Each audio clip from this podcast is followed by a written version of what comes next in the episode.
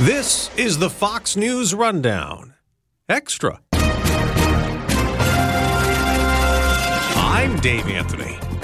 Today, a baseball blast from the past with an eye on the future in politics. Steve Garvey. He wore Dodger blue in the 1970s and 80s, and now he's taking a swing at running for Senate in a deep blue state, California.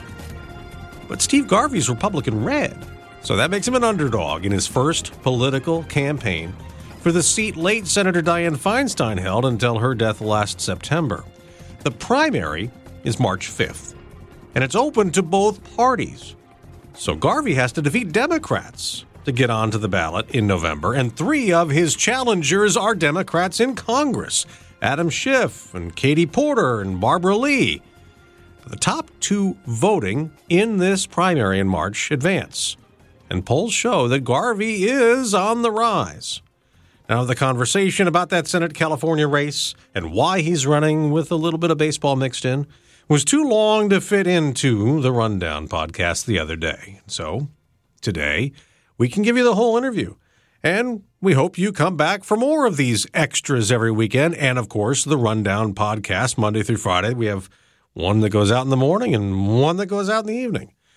And now, baseball star turned Senate candidate Steve Garvey on the Fox News Rundown Extra. Joining us on the Fox News Rundown is Steve Garvey. You probably know him as a baseball legend from the Los Angeles Dodgers of the 1970s and 80s, and then the San Diego Padres. He won a World Series with the Dodgers in 1981. Now he's hoping for a new career in Washington. He is a candidate for a U.S. Senate seat in the state of California. There is a primary in two months, March the 5th. Steve, first of all, thanks very much for joining us. Absolutely. Thanks for having me. So you're now trying to get to the U.S. Senate. You've been in baseball for a long time. Why now do you want to make your first entrance into politics?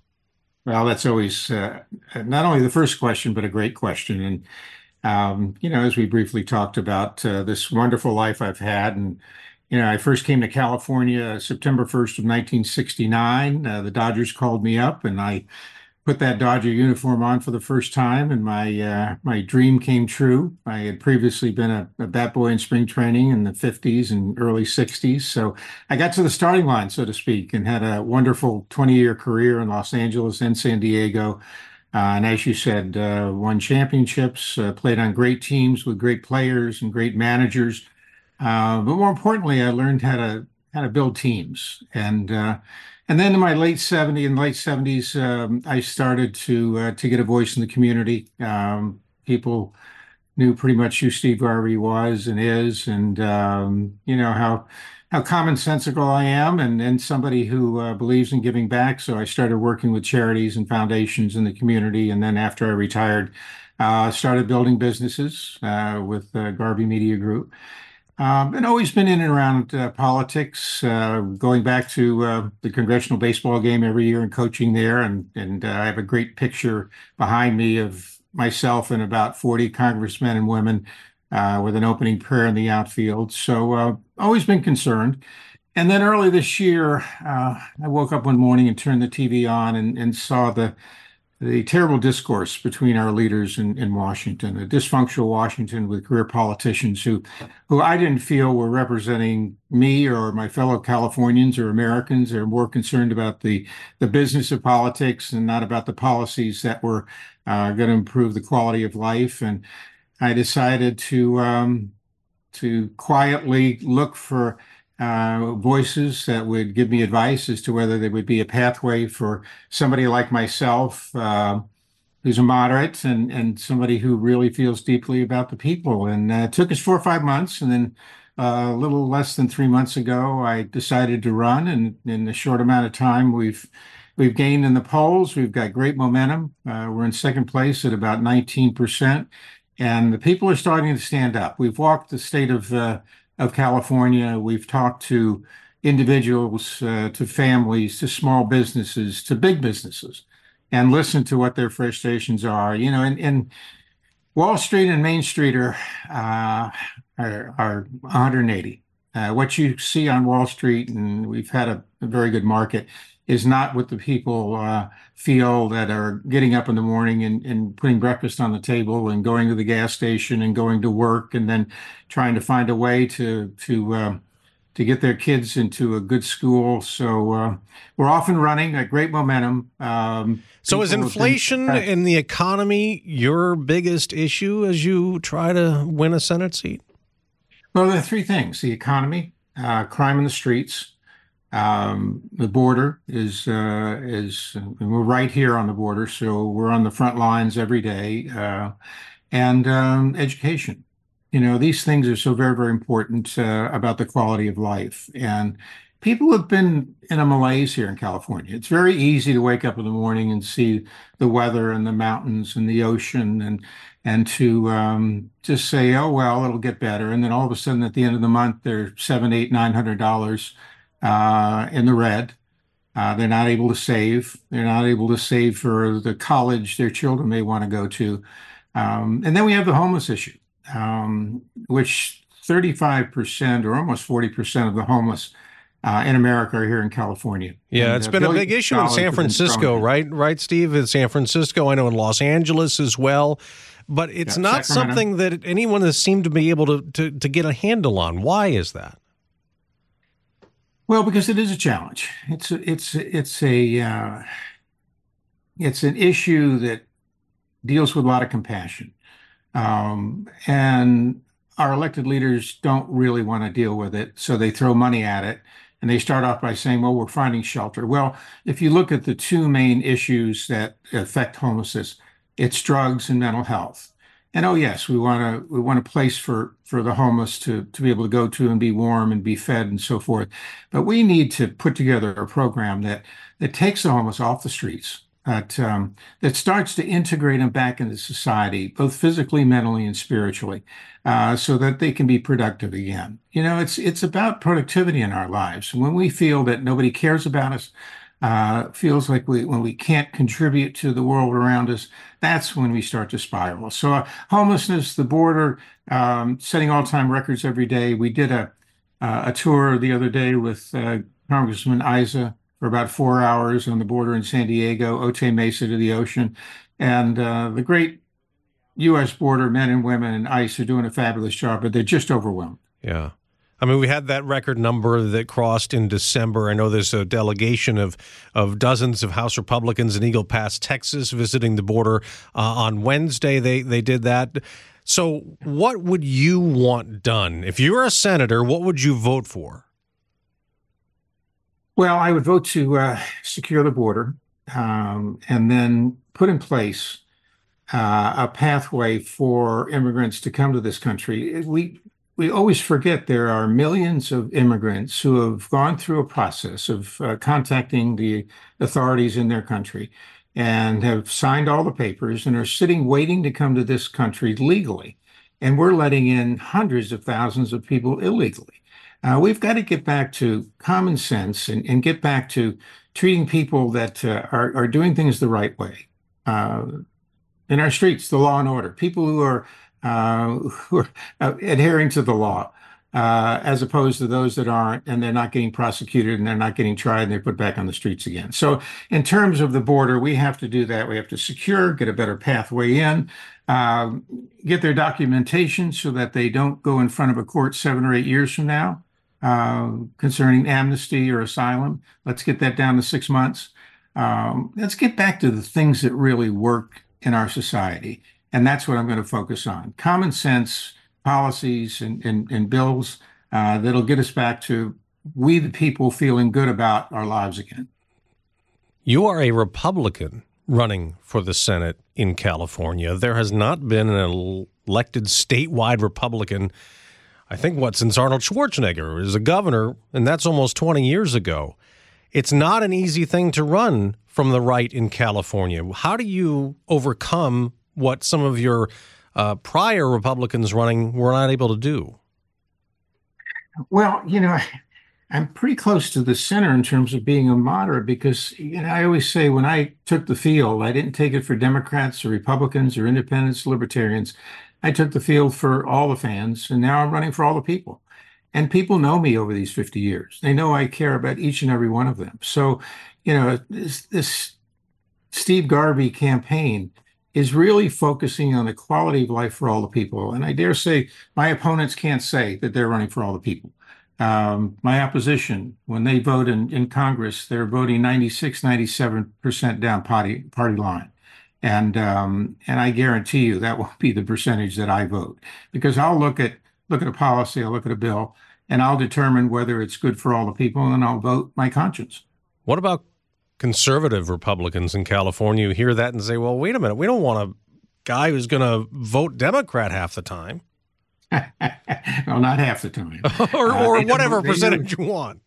They know who I am. Uh, I always kid. I've got a couple of uh, Brooks Brothers suits in my uh, closet, but, uh, but you know when you when you have a profession like I did, and you get 20, 30, 40,000 people go to work with you every day, and they see you get up to bat, and they see you fail and succeed, but that you get up every time when you do fail, and you keep swinging, and uh, and you see that you build a team around you, and and you're entertaining the fans. I always said we're in the uh, in the memory business, and people every day come up to me and say, Garv, you know, I remember this day or that day, or or or even thank you for running you know, uh, we're proud of you for running because California hasn't had that other voice. There's only been one voice. Uh, it's been extremely left, and people feel they've been suppressed. So they've been looking for somebody.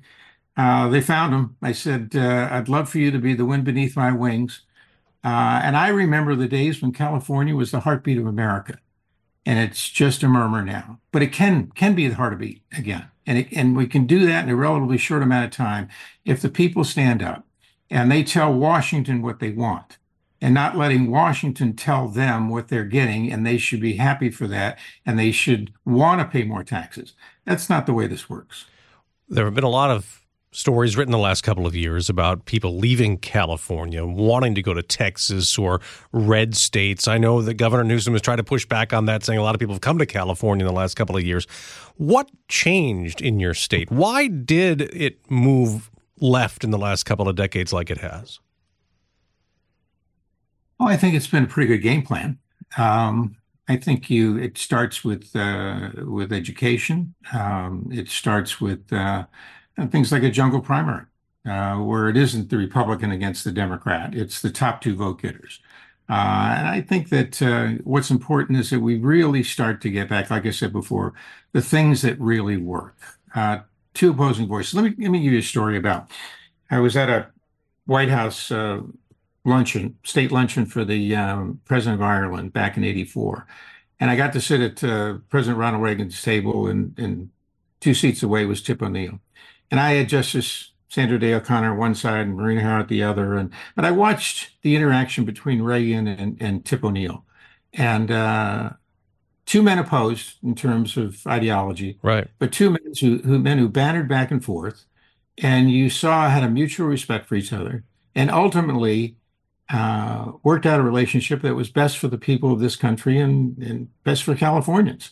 So I think we have to get back to that. We have to get back to civility, uh, where people respect each other, respect opinions, but work towards a consensus that uh, ends up turning this around starting in California and, and, and going throughout the country.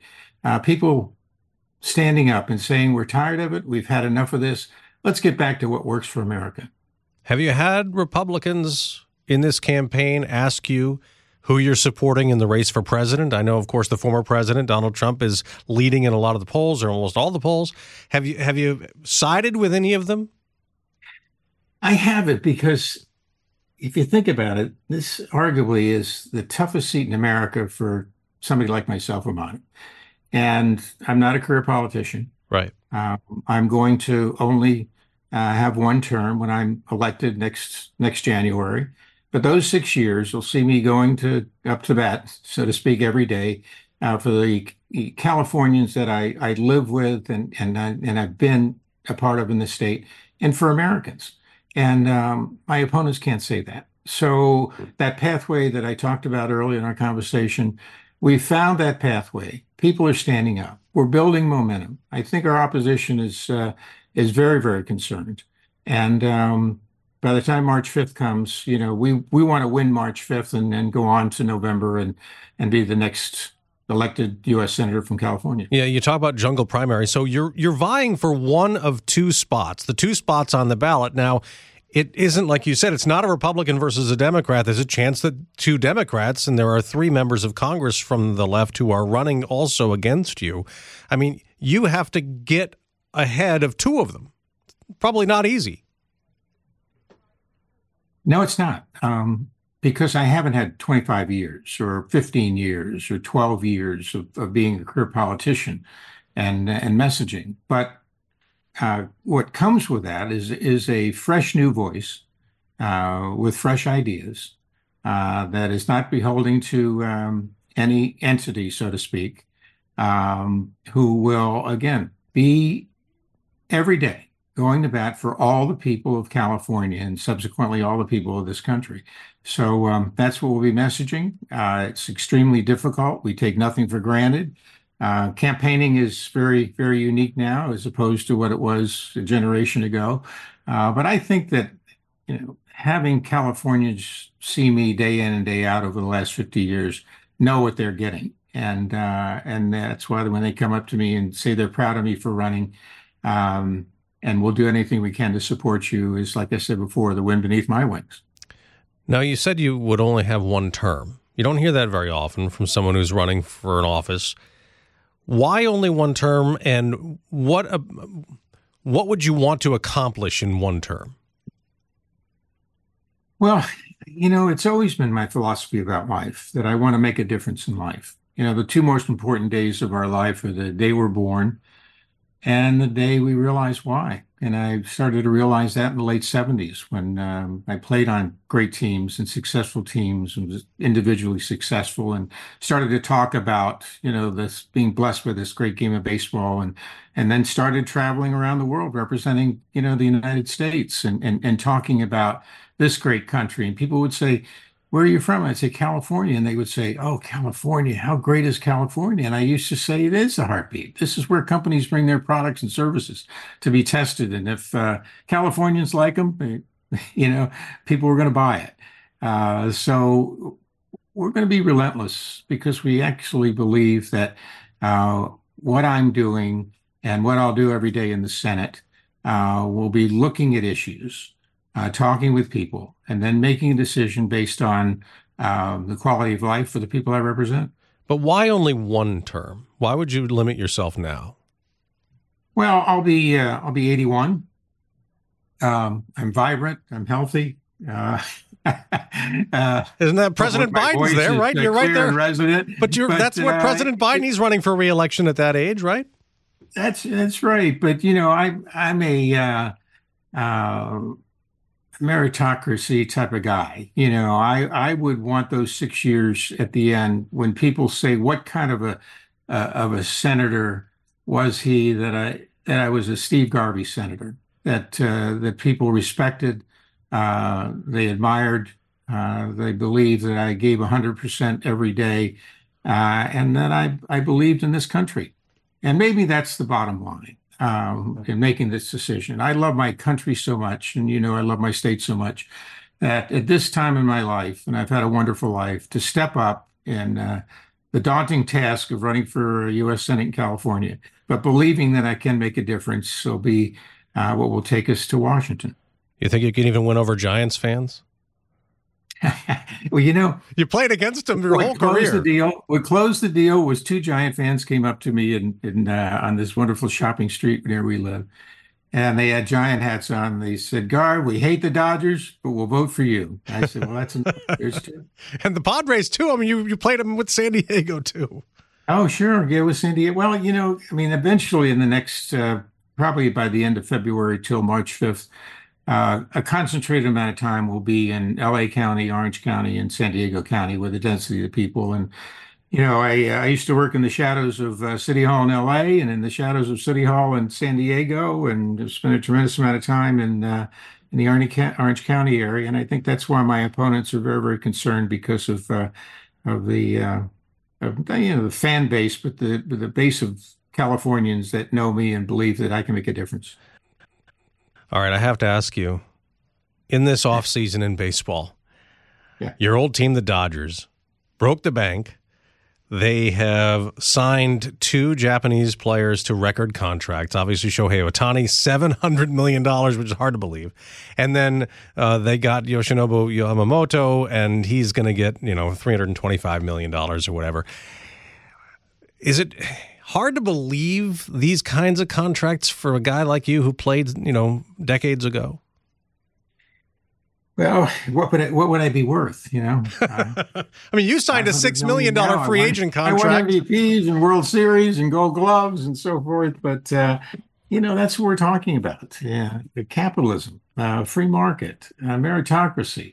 Uh, it's the entertainment business, and believe me, uh, a hedge fund like Guggenheim Partners that owns the Dodgers probably wouldn't be paying this unless they thought that he, especially Ohtani, because of a known quantity uh, could make that kind of impact um, on the baseball world and, and, and globally.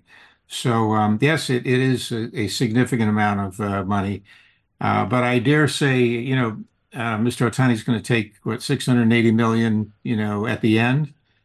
Um, yeah, it's probably amazing. won't be living in California at that time. No, so. no, no. He's going to be in Japan, and unless I can get the tax situation changed around and uh, get him to stay here forever. Yeah, well, that, that, yeah. I mean, he's trying to avoid obviously a lot of taxes to income tax in the state of California. Do you think baseball's as good now as it was when you were playing? Do you like the game still? I love the game. Uh, I love the game of baseball.